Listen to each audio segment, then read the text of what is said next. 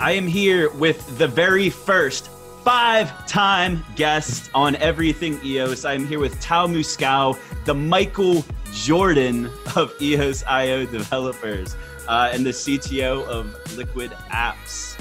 What's up, Tal? How are you doing today? Great. Thanks. Thanks. I love being here. It's been just two months uh, since you were on here. We did the developer spotlight on you. You went into some of your background and what you were doing before LiquidEOS and Liquid Apps and blockchain and Bancor and everything you've done up until this point since uh, entering the blockchain industry. And in, in, those last two months, we, we, we at Liquid Apps, we've just been rapid firing development vCPU, which I think is going to be a very interesting topic that we're going to get into a little in a little bit. Liquid chess, which it, I, I, think has a cool story behind it because of uh, your, your, chess story and, and Deep Blue or Deep and Deep Junior. uh, but but the topic we're here to like kick this off with, and, and the most important to us, uh, as, as Liquid Apps in the, in the short term, because it's in two weeks, is the DAPP network hackathon? Uh, yeah, yeah, it's it's coming up, and uh, we're very excited about it. Uh, it's on November 17th until the 24th, and it's going to be both physical and virtual.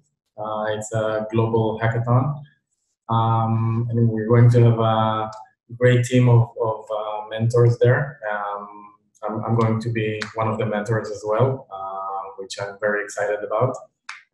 I really had a great time being a mentor in the San Francisco EOS Hackathon. Um, I miss those times, and uh, um, I think it's it's going to have a similar. I hope it's going to have a similar vibe uh, to those hackathons.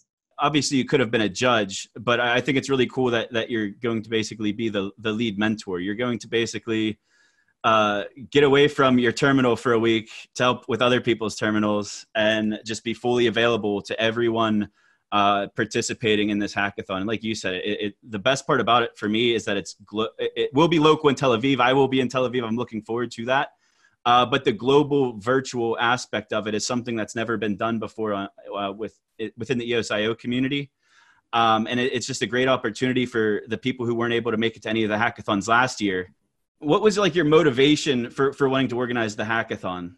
The major the, the major goal for, for the hackathon is is attracting developers, uh, having having more people um, getting their their uh, hands wet with, with the technology, uh, seeing what what the state of, of it is, and, and giving people more confidence on, on the maturity of the technology and how it can be used. Um, that that's what has me excited is uh, like our, our, our technical team has you your whole team have just worked so hard to get these services released and get them to a, to a state that's usable. And now it, it's like they're ready for showtime. We want to see what they could do because uh, like liquid app, dapp network liquid apps like the tools we're building uh, for the DAPP network it's like an extension of eosio it makes it more powerful. I, I explain it to people it's like putting eosio on steroids. And Right. We have all of the, these talented developers that, uh, especially lately with, with, the resource constrictions. Let, let's just jump into that. I know it's later in my plan of topics I wanted to go over with you, but let's just jump into it. The, the vCPU, because I think this is super relevant. The network has basically been congested to almost a standstill over the last two days. And right. uh, b- because of the mechanism that's causing this network spam, and, and I call it spam, but to someone else it's not spam. Someone else is mining tokens. It's, it's, it's actually even more than that. Um, cpu is on, on, a blockchain is, is a very very scarce resource. It's uh, we have a single thread of computation. It's, uh, it's the equivalent of one cpu that's everyone's sharing. We should expect it to be fully utilized. It's not it's not supposed to system uh, that's supposed to be the steady state uh, if this thing is successful uh, we should ex- we should expect no idle time, and that that this CPU resource should be fully utilized. Um, having said that, we can we can now think of, of we can we can now uh, think of utilizing um, things like vCPU uh, to offload most of the intensive computation to to to other means and other more horizontally scalable means. Um, as, as I see it, the CPU of the mainnet should mostly be used to for, for provisioning purposes and for for uh, syncing other types of resources uh, because it requires a complete consensus and and replication of the entire state, a replication of everything. Um, so we shouldn't expect it uh, as a method to scale well without those kind of extensions. So, so you're saying like what's happened, like when Dex ran was was doing his uh, stress testing, and now this new stress testing, uh, I, e, what is it? E everyone E I D O S. I, I, I yeah. think. Yeah. So, so now that this is running, and it's a 15 month like token generation mining event, so it's not going to stop. Like the 1000x multiplier on the mainnet is done, mm-hmm. and it was something Dan uh, proposed about a month ago. So this kind of forced everyone's hand. We are now in uh, a state on the main net where there's not going to be any more free lunch.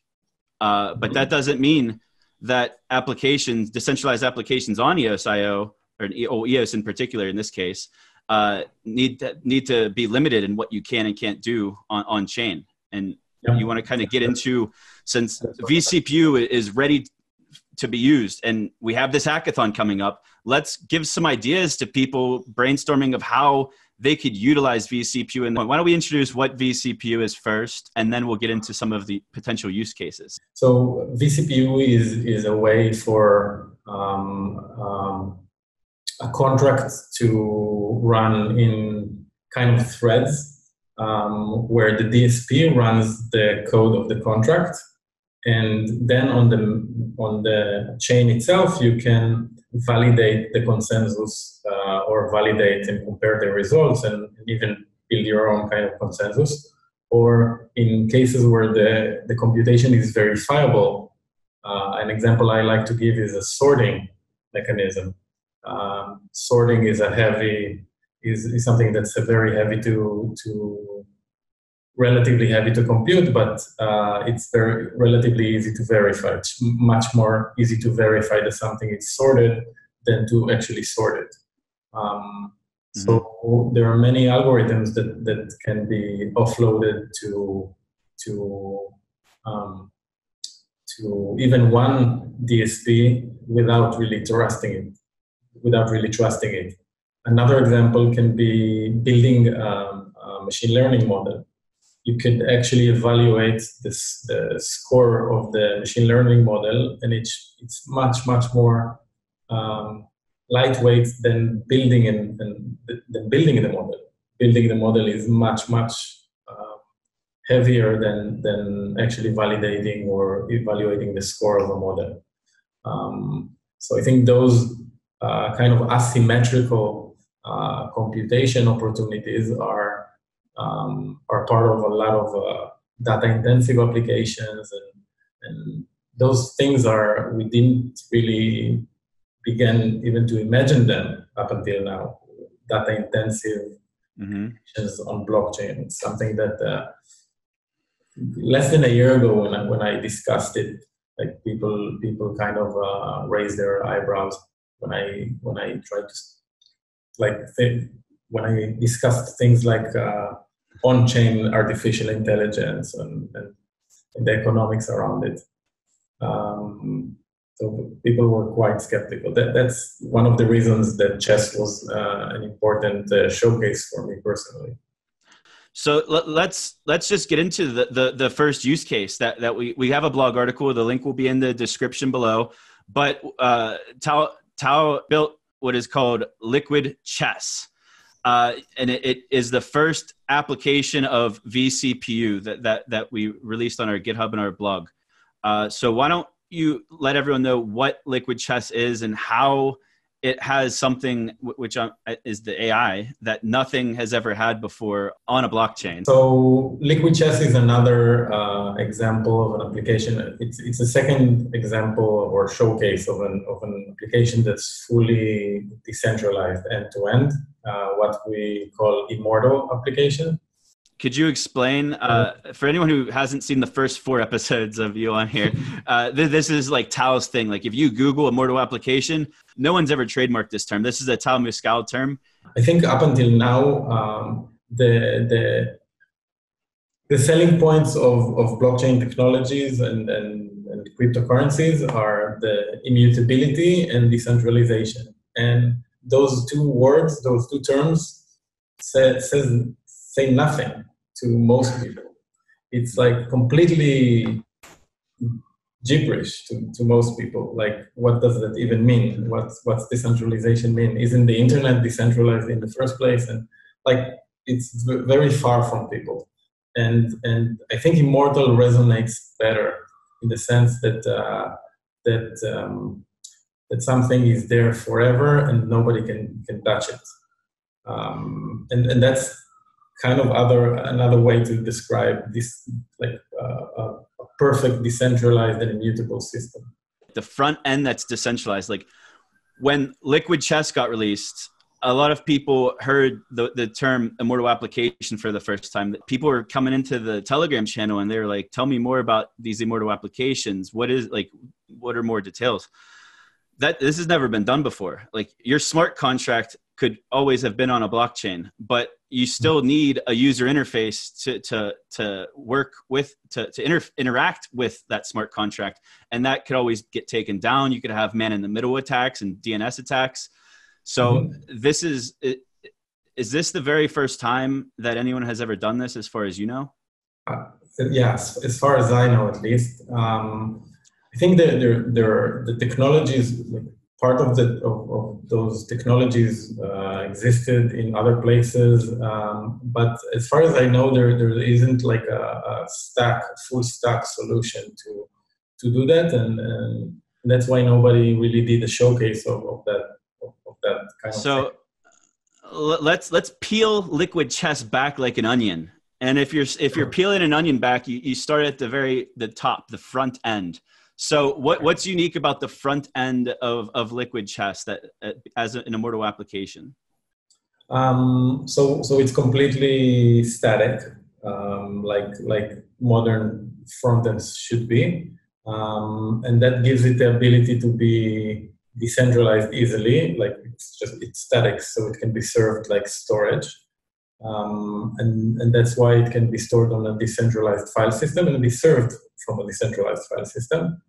Um, so, so it keeps the access and the user interface um, immortal in a way. I've, I've, I've been asked before about the decentralized front end. Some people get it confused with VRAM because they know v- VRAM with the un, un, uh, near unlimited resources, maybe you could have stored this front end there. But the front end's not stored in VRAM. You want to kind of explain the IPFS of, of it?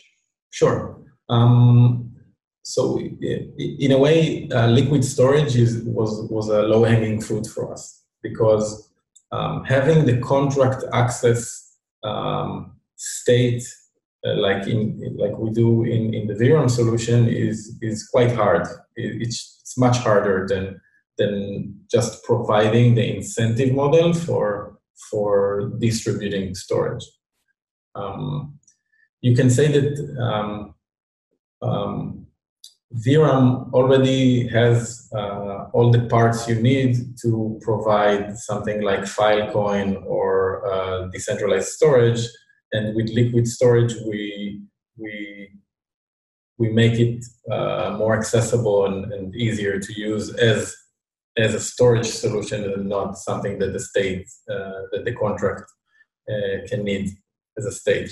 Ha- having said that, if you store something on liquid storage, or on IPFS, your smart contract can still read it uh, in a trustless way if it has the hash of the content.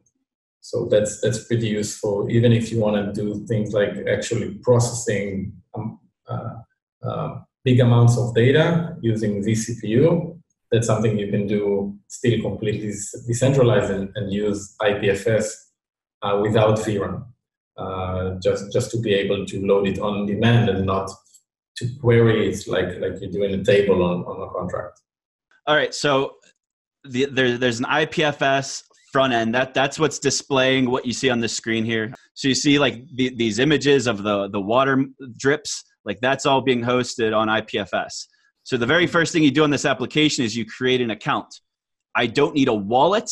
I don't need scatter open uh, I, all i need is a username and a password uh, so that is what we call liquid accounts can you kind right. of go into detail on, on what's going on uh, underneath the hood here? Uh, so Liquid Accounts is uh, another service that we built on top of VRAM that allows you to interact with uh, dApps without a native mainnet account.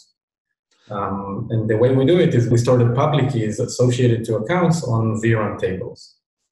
So, so to sign a transaction, though, you need a private key. So, with without a private key being visible to everyone on, on a blockchain like how could you uh, have the application know what the private key is uh, to interact with the contract without the dsp themselves knowing your private key or uh, mm-hmm. i guess the blockchain itself knowing your private key right um, so the way we do it in the demo is uh, in the Liquid Chess uh, application is we generate a private key from the username, the password, and, and a salt, a salt for the application.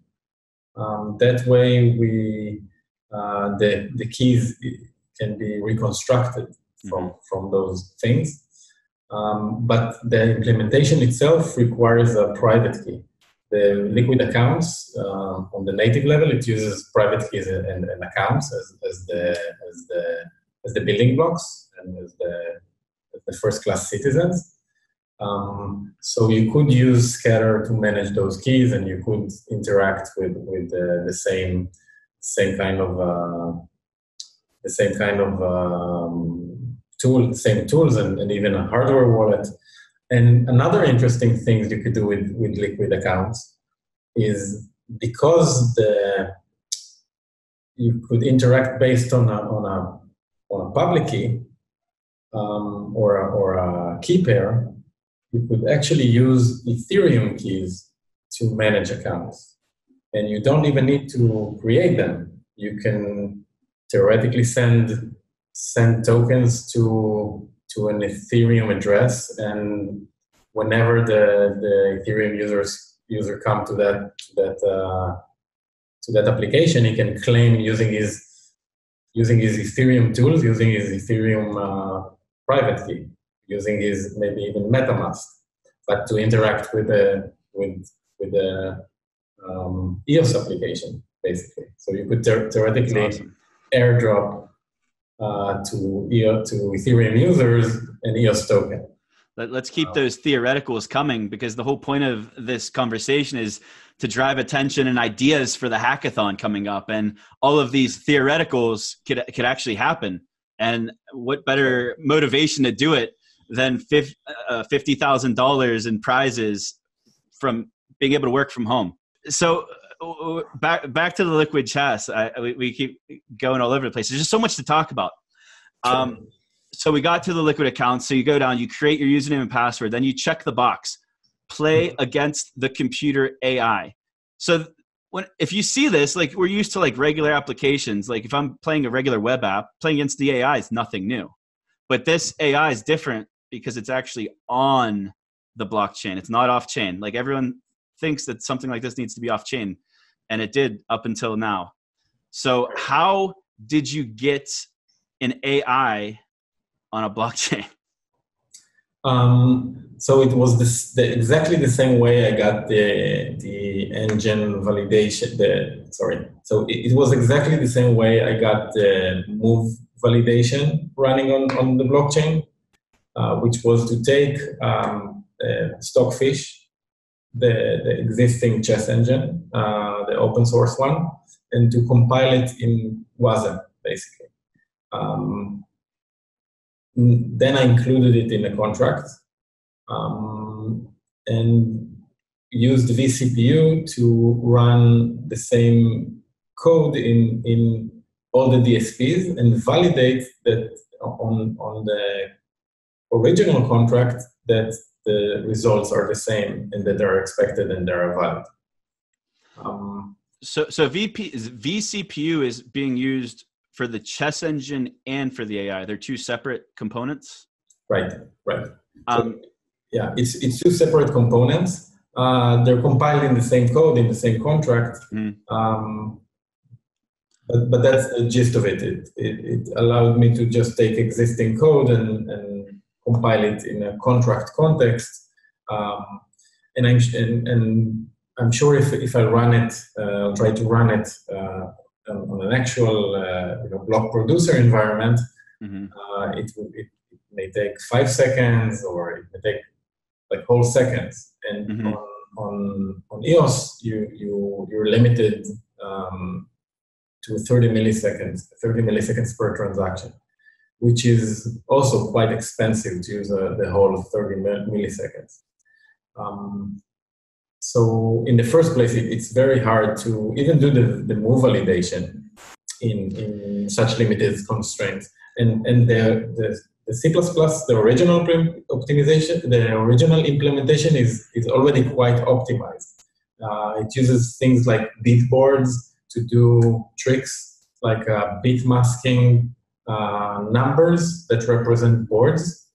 Um, think about it. You have you have eight by eight uh, boards in chess, mm-hmm. um, and you have 64 bits on numbers. So you can do arithmetic operations that help you represent numbers as states of the board. Um, and if you do it efficient enough, it's it's mostly arithmetic and bit shifting on on 64-bit numbers. So it's already quite optimized, but still the constraints of a, of a blockchain is, is something that's not not uh, not scalable enough to do move validations for everyone. So if you just ran a private test net, would you have been able to do the same implementation on, on just regular CPU because it's like a local environment and you kind of have limitless resources? It would be very hard because I would probably have to either chunk the computation to many transactions and it would be even more expensive and it wouldn't be transactional. It would be something well, if it was pri- like if it was private I'm, I'm, it wouldn't be expensive just because like it's like, yeah i'm just sure. thinking if it's a private blockchain and you don't have very, you don't have to worry about anything else. But but there's still other problems besides cost. Yeah yeah I, I would probably need to either chunk the computation somehow and then it wouldn't wouldn't be transactional um, and and I would uh, I would need to optimize to, to not just optimize maybe maybe even just even just the chunking part of taking existing code and, and trying to chunk it to 30 millisecond uh, chunks of computation is is not trivial. You need to understand the code that you're taking. Not so, like existing code and just throwing it uh, on, on, on in a contract so because of vCPU, you didn't have to modify the code much. You took, yeah. what is it called? Droidfish? Is that the engine? Uh, Stockfish. Or, Stockfish. Stockfish, sorry. Yeah. So you, you took an existing C++ written chess engine called Stockfish, which is mm-hmm. very popular. I think Droidfish is a different one. And you, what kind of modification? So you just went to GitHub, you forked the code, downloaded the repo, and you're like what modifications needed to be made to that before you could use it in your contract? There were a couple of, of small modifications regarding ah, i don't even remember. Like small things regarding the types that are missing in, in the very basic type library. Um, several includes that that that, that are uh, missing in, in a wasm environment. Um, file system things uh, so small access very small things. Small things. Yeah. So I, I, think this is such an important thing to highlight uh, about what you can now do because you were like the whole point of DApp Network is that things that are redundant and being built over and over again by different teams, like they shouldn't have to do that. Build w- whatever you're trying to do with your application. You shouldn't have to to build these foundation layers to, to your application. And the chess engine is a very foundation layer to your application. If you had to write that yourself, it, that, that would have been a full-time job for weeks probably I, I don't know how long we have a couple of references uh, I, I, think we have a couple of examples for, for very good people in the community that, that are working on, on this existing challenge and uh, it's not hard. It, it's it's uh, you could say that I cheated in a way. Um, you, you hacked it. You hacked the system, Tal, and, and I, I, hack the system is actually a good word, to, a good way to kind of bring up that we keep talking about the 30 millisecond limit of mm-hmm. transactions or, or comp, what is it? Computation? Is it what's what's the exact transaction? 30 a 30 millisecond limit of like if basically if a transaction hangs for longer than 30 seconds, it, it like cancels it or yeah, it just avoids it.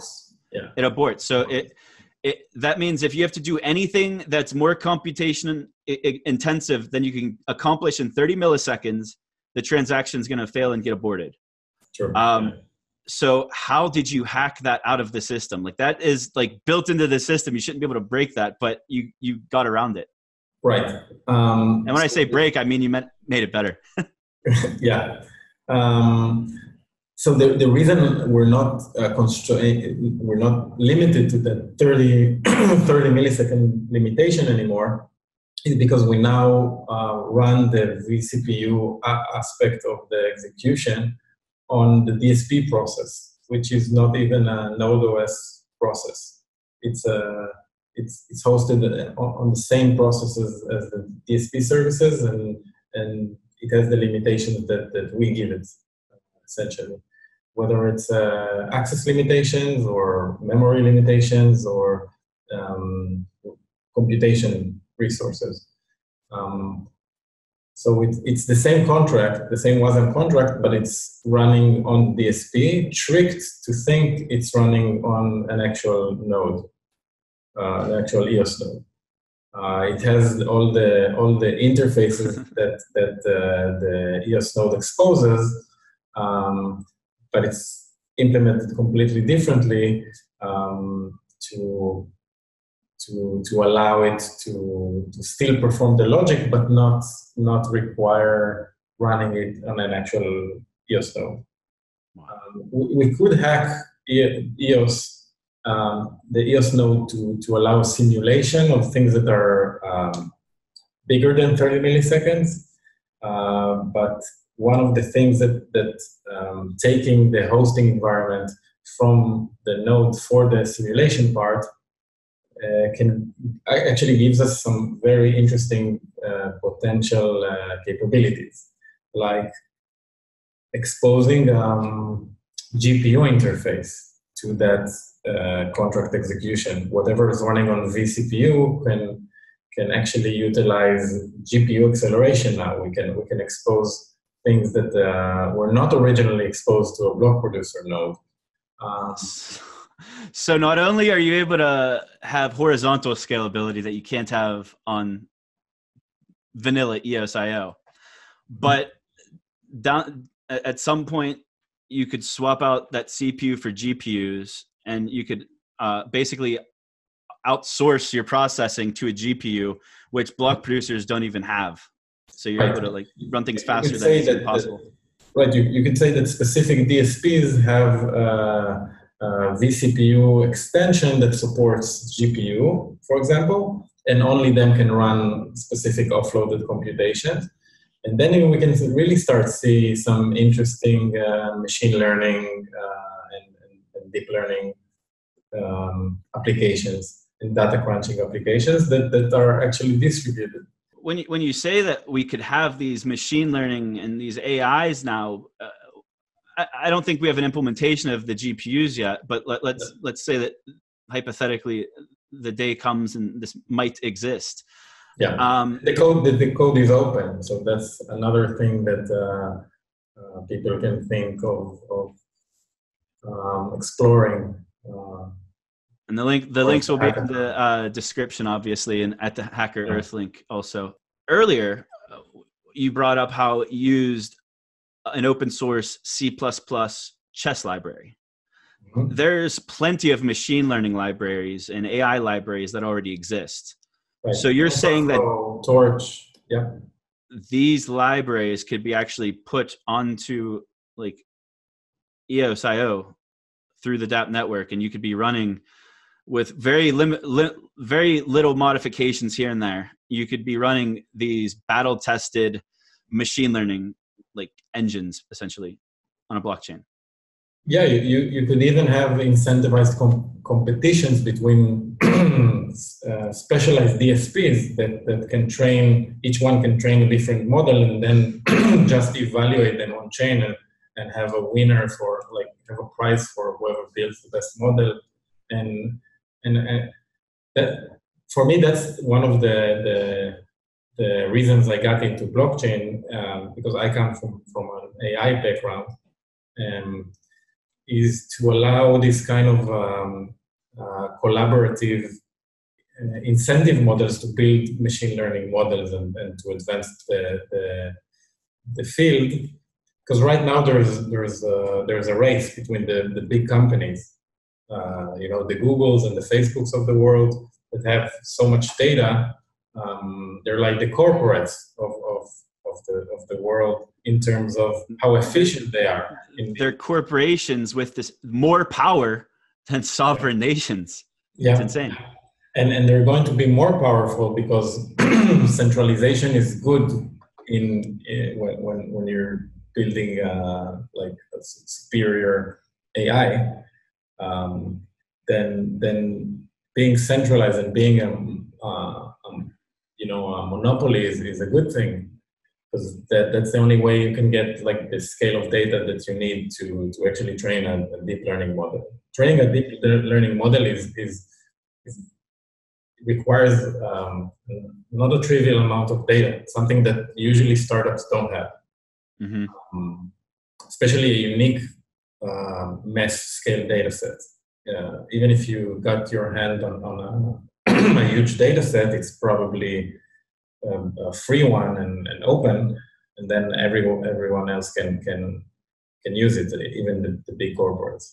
And, and now with with the ability to incentivize um, learning in, in, in different like also horizontally and, and being able to incentivize whoever builds the best model like like we see um, there, there are platforms that, that try to do that uh, but i think like bringing that to, to blockchain is, is something that can give us a fighting chance against those those monopolies. When you brought up the big data set, what bigger data set is there though than a blockchain? Like you, you could you the could social print. graph is, is an important data set. And it's uh, and and you know there's a huge data set of images that that uh, Google has and, and Facebook has a lot of te- tagged data set as well. A learning set should, is is, um, is usually uh, labeled, um, and and for years we've been working and labeling those data sets for those companies, for those corporates, mm-hmm. uh, till we move those applications uh, to be open and decentralized. We won't have we won't have the data even even on the blockchain. Uh, mm-hmm. So, so, that's a uh, critical part for it. And, and actually, it's another uh, reason for us as users to care.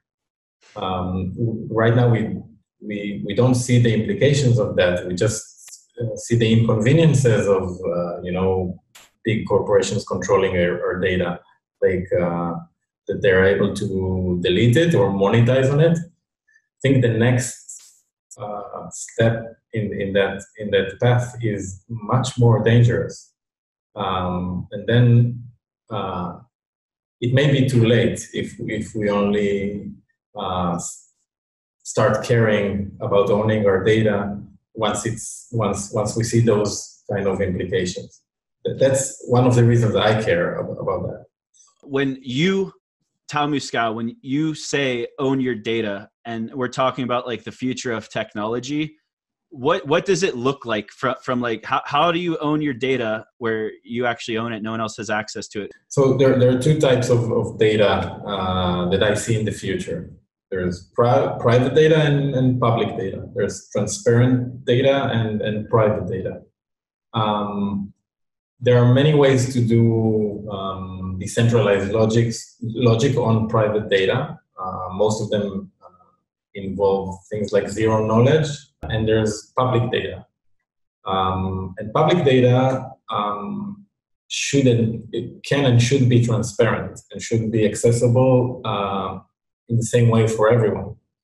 right now, even all the public data of Facebook is not something that you can easily uh, access and, and, process as a, as a, as a researcher. Uh, well, they could limit you too. I mean, they could limit your API calls, for example, and say, yeah. okay, you and, and even the fact that, and even the fact that you need to perform an API call is is not some is not reasonable in the context of building a deep learning algorithm. Like imagine the bandwidth that you need to just pull of all the data. You you, mm-hmm. you, you need local. That that's that's the that's what I'm saying. Um, the machine learning algorithms and and the AIs. Um, how how advanced could you get with that before someone decides to build something that extends the G uh, the into a V GPU or whatever they might call it if they want to build it. Like if you don't have that computation power today, because the hackathon's in two weeks, I don't I don't think that'll be built yet by anyone. Maybe unless some DSP's been working behind the scenes. We don't know. I think uh, bigger, but, bigger things have uh, been done in shorter times. I mean, you did build Liquid Chess in I think less than a week, and that's while fulfilling all of your other responsibilities. To be honest, it took two days to build the entire game. I told Benny, write Tal question mark mm-hmm. on Twitter, and we'll go from there. that way, they don't have to do it. So, yeah. if you built chess, liquid chess, in two days, yeah. the hackathon's over a week. I think it's from a Sunday to a Sunday.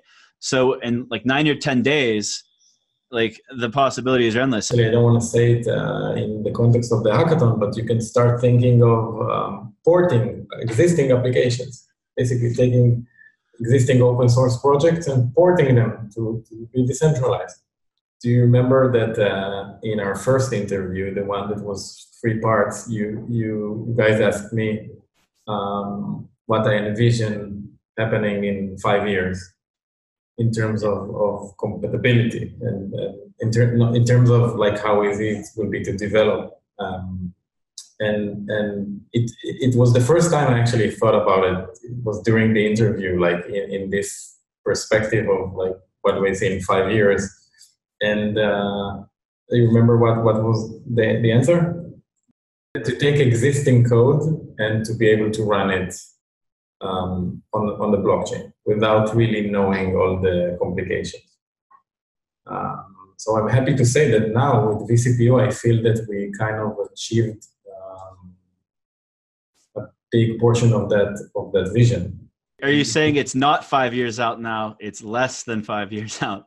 Yeah, and imagine when we have uh, JavaScript compilers and, and things like that, JavaScript compilers for WASM then then it, it will or, really be close to that to, to be able to take anything and, and, and port it to blockchain technology and to, to make it decentralized.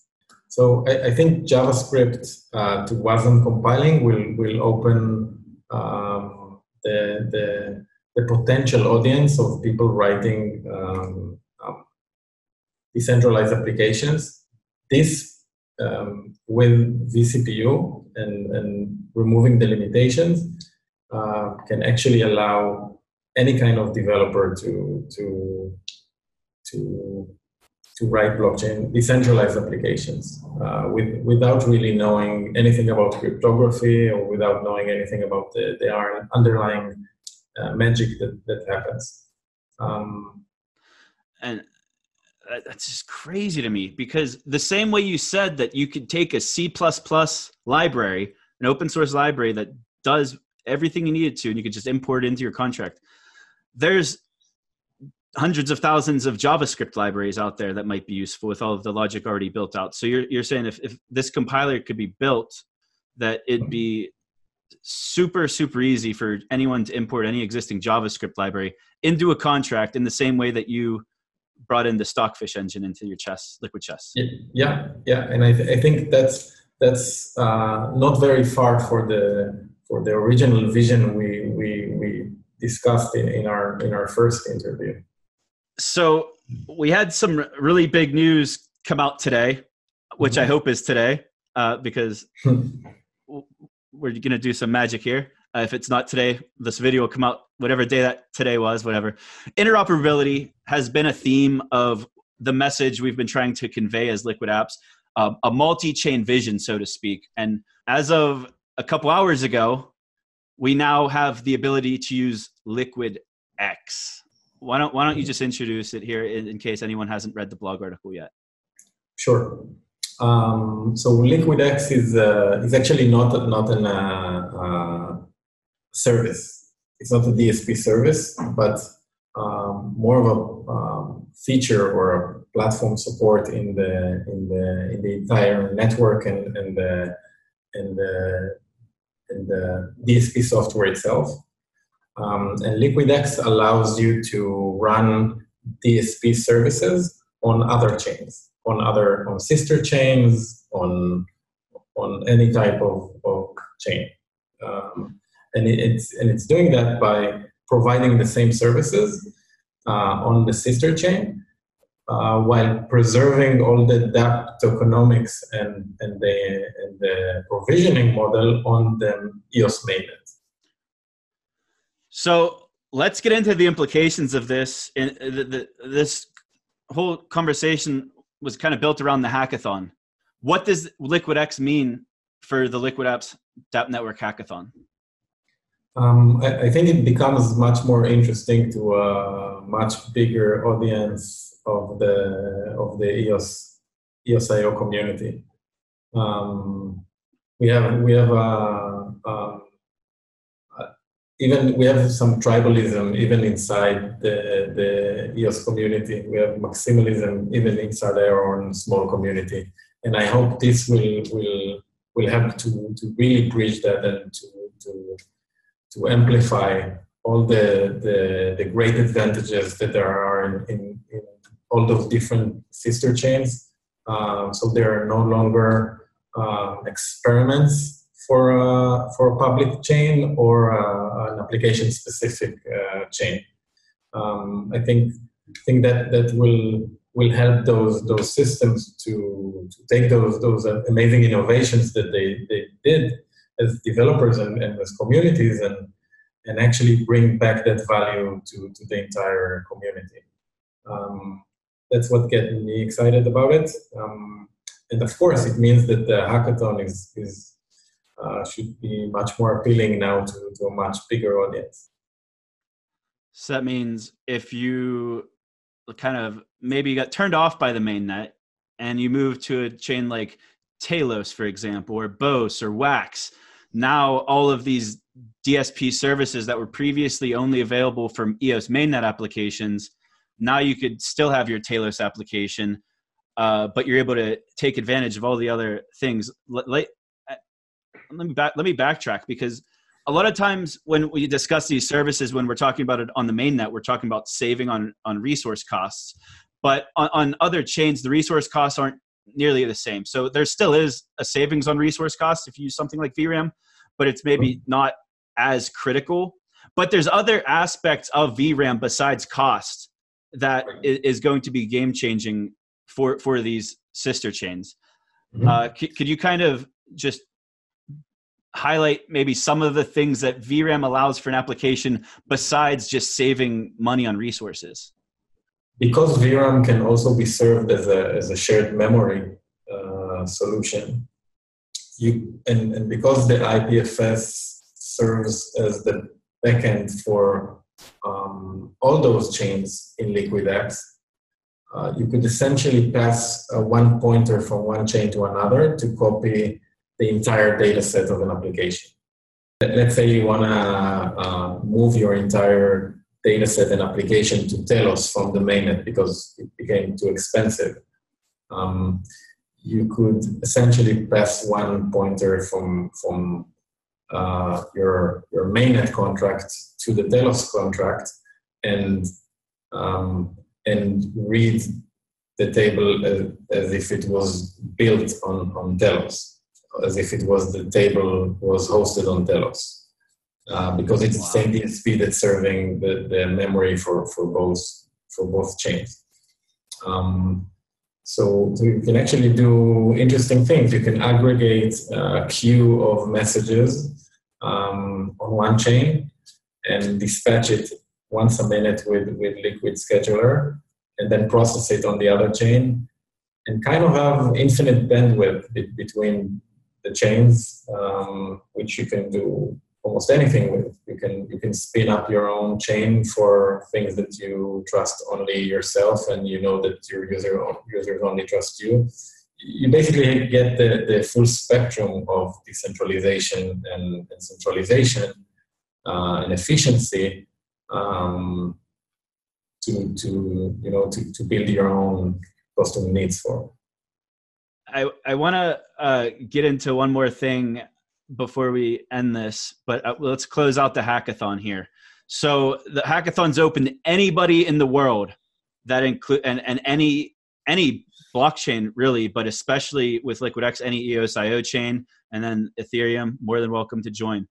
Uh, I thought we, we talked about this the other day and we were half joking, but this hackathon's different than the EOS hackathons last year. The EOS hackathons last year were sponsored, managed, organized by Block One. The DApp hackathon is managed, sponsored, operated by Liquid Apps with no affiliation to Block One.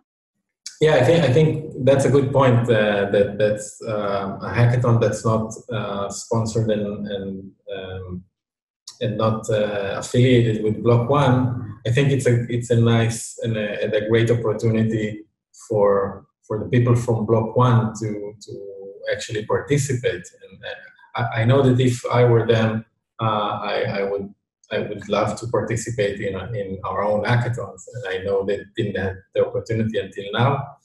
Um, not not just to you know to not just to show how good they are, but to actually build things and in public that aren't related to their main uh, to their to their main day job uh, but still in the technology that, that, that they help build. I think it's a, it's a, it's a huge opportunity, and I would love to see Block One uh, employees participate as well. Ho- hopefully, Block One will just give their employees their blessing. I guess I don't know if they'll outright say it, but I would love for Block One employees to participate in this hackathon. I'm not just talking about Dan Larimer. Obviously, if Dan wanted to, we would let him participate in whatever way he wanted to. But, but I'm I'm just thinking like anyone there, anyone that's working with it, this code base. Like, for, same goes for mentorship. By the way, um, I, I, invite everyone uh, who's who's uh, who's a superstar in the community to to try to to be a mentor and and many of the of the very strong um, technical people are, are in block one. So so obviously I I, I would love to see block one uh, people as mentors. Really hope it happens uh, because I think once they dig into that network tools more, they're they're going to understand the power that it unlocks. Uh, and I, I hope that they end up having the same respect for the tools that you've built as the respect that you have for the tools that they built and are, are currently still building. And that drives us into like the final topic I want to hit on, and that's just EOSIO in general. So back in at B1 June, EOSIO 2.0 was announced along with EOS VM, WebAuthn, a lot of other uh, tools and improvements. But it was just very recently, a couple weeks ago, that they actually released the code base for EOSIO 2.0. It's still a release candidate. But I just wanted to kind of get your thoughts on it about some of these improvements that, that are coming with it. There are a few features that, that are only released now, which is the um, YubiKey uh, encryption support, like uh, uh, authentication mm-hmm. support. The um, I know they're deprecating uh, deferred transactions which was kind of problematic in, in, in many in many ways. Isn't there a there, there's this DSP service that you built? You know, it kind of kind of replaces those stupid yeah, deferred transactions that caused all those problems. Yeah, Liquid Scheduler. yeah, so uh, that you're kind of forward thinking on that because Liquid Scheduler came out before we knew that they were going to get deprecated. So right, so right. that's interesting. So that happened. Um, they also released I, I, to be honest, I, I, keep I keep uh, um, um, I keep pushing them to deprecate to deprecate it in every conversation that I have. Not to make not not, not uh, because I want to make Liquid Scheduler more more useful, but because I think it's uh, it, it introduced so many issues back in the in the in the early days. Like how many casinos had to get hacked because of deferred transactions? Exactly. Yeah, yeah. It, it opened up so many holes uh, that that I, I I really agree with the decision to to deprecate it and have and rely on a on a on an external uh, thing uh, to handle that external to the base layer, uh, whether it's uh, external as a server or, or a second layer solution like like ours. EOSVM is brand new for EOS 2.0. Yeah, that, that's exciting. It's going to, to release a lot of pressure and, and uh, on the mainnet. On, on, I guess I'm I'm a little bit less excited about it just because I'm I'm starting to get used to horizontally scalability or horizontal scalability. that that was one of the promises, wasn't it, during the uh, EOS ICO? Was this horizontal scalability, parallel processing? So I, I guess. Right we, we, what, what you're saying is that EOS VM increases the throughput of that single thread. It's like a one lane highway that just is the speed limit is increased on the highway. Yeah. What, what parallel processing is, yeah. it's very important. Yeah. But what parallel processing does is it turns that one lane highway into an infinite lane highway as, as mm-hmm. wide as you want to go. And that's, that's what parallel processing is. The cars being able to go faster is just, that's cool too but you're still limited to that one lane. And what you're saying is with VCP, you can go parallel. Yeah, yeah. The the the part of this EOSIO two uh, blog release that Block One put out that kind of got missed by a lot of people is the EOSIO Quick Start Web IDE. And as a developer, like what what does this mean for someone getting up and running like quickly? Um, first, it's amazing. I, I love web IDEs. I, I used Cloud9 for, for a couple of years. Um, and, and the fact that you can, you can, without installing anything, just get things started and, and compile a contract and test it and run it, I think it's a, it's a kind of a game changer. Um, that was one of the, the one of the barriers, uh, like installing the, the, the the SDK and everything. And, and I, I, remember at the San Fran hackathons, everyone had to install this giant Docker file, and they all said in the email reminders, "Please download this at home because we can't have 600 people downloading this giant file at the same time." Just like mm-hmm. blockchain and aside, like setting up a device. If you want to compile it, it takes hours. it, it literally yeah. takes hours to to get an environment. Uh, environment running uh, bef- before they, they, they organize their, their releases. Uh, now it's a bit better, but uh, but still the, the entire um, environment and the testing environment and having a local chain running, uh, I think that's it's really really convenient. Uh, if you haven't if you hadn't have, have, a chance to to look at what they released uh, and you're an EOS developer, I, I, encourage you to do it like right now. Um, and and we have a, a, a little thing we, we released around it. Uh, uh, I think it, it, it's going to be out by the time by the time we release the, that video. Um, uh, but it, it's a it's a Zeus based IDE, uh, also based on Gitpod, which is which is the same platform that uh, that, that Block One used. Um, but you get a quick start to do a quick start environment to use all the DApp services just by with a click of a button without installing anything. That's going to be invaluable, I think, for the hackathon uh, because. Sure. I remember the EOS hackathons, like the first couple hours for some people were spent just getting set up. If they didn't prepare ahead of time, or already had been a developer uh, on EOS prior to it. So if, if, this is a tool that's available for people in, in a DApp hackathon, that, that's going to be huge. And it actually, Pete, Pete, Pete K didn't know that Neb was working on this. So whenever he was doing the everything EOS developer courses, he he was using like command line tools or like EOS Studio or something, and he had he has to actually go back and make revisions now because the the this cloud environment, the, the Quick Start IDE is just so much better that yeah, just yeah. going to redo courses. So hopefully, uh, our audience that stuck with us this long, hopefully uh, they'll they'll go check out the Cloud IDE. It should should be available. If it's not, give it couple hours, maybe a day. I don't know. It, will it'll be out before the hackathon. Let's just say that. Um, and and um, it's a, it's actually a good point in general. Um, I've, I've participated in many hackathons, um, not not just as mentor. Um, and one of the most important thing is to come prepared.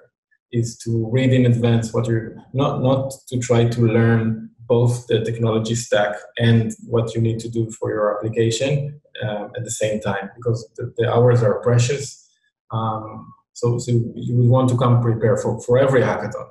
Um, and, and especially in terms of the, actual technical environment, the tools, see that everything is working, that you can actually compile a contract before you go to, to, to an EOS hackathon or, or know how to use a dApp service before you, you actually come uh, to the to the dApp hackathon. I think we should close this out with a legendary Tal story. I know there's so many legends, and you just said you've participated in many hackathons, not just as a mentor.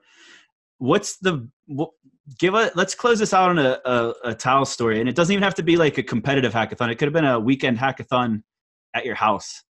Like, what's something you've done in a hackathon style where it's like that wind that short window of time where you just get something done? Like, what's something that you want to share with everyone?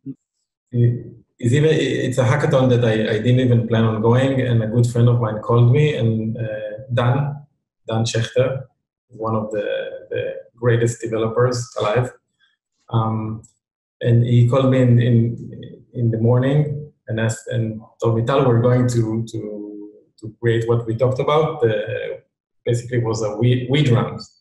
Um, but and someone already hacked hacked uh, hacked it, but the hack wasn't wasn't complete enough. You couldn't use two the two sticks. Um, so a big portion of the hackathon was trying to hack it in a different way that you could actually uh, reuse the, the, the remote without the, the the Wii itself, just with, with the laptop. Um, and so that was the, the end of the first day. And the second way, we, we just, uh, you know, uh, built a drum machine using using that. And I think it was one of the first, because it was the first application that used both of the Wiimotes, it was, I think it was also the first Wii drum implementation out there. So that was cool. And I almost didn't go to that hackathon. So great, thanks. I see a pattern here. You're really good at extending functionality of things that already exist. Well, even Breaking if you got to going through walls, I'm, I'm, good at that. Yeah, that's awesome. So uh, I, I, guess sign up for the dApp Network Hackathon. You can sign up at dappnetwork.hackerearth.com. Uh, the sign up information is in the description below, along with some other uh, resources to learn about DSP services. There's also information on the hackathon page. I, I encourage everyone to sign up early. Uh, we want to kind of be able to plan for this. We want to start the mentorship early. We want to start rolling out emails and education material because, like Tal said, you want to be prepared for this. And uh, we're going to communicate to our general channels as well, but we'll also be doing like uh, direct messaging. We have a Slack group set up for the hackathon. We want everyone to get started as soon as possible. So if you're watching this, you haven't signed up yet, uh, head on over to dappnetwork.hackerearth.com. Uh, so that's my call to action. Do you have anything uh, you want to tell anyone before we hop off? Uh, no, I think we, we covered all of everything. All right. So, um, you know how we do the you know how we do the uh, cl- closing ceremony here, right? Mm-hmm. We, we we've done this before. Well, why, don't, why don't you kick it off? You, why don't you kick it off, Tal? Um, Until next time, I'm Tal. Until next time, I'm Tal Muscal. And I'm Zach Gall. And this is everything, is everything EOS. Go, go EOS and go dApp Network. Join the damn hackathon. Thank you.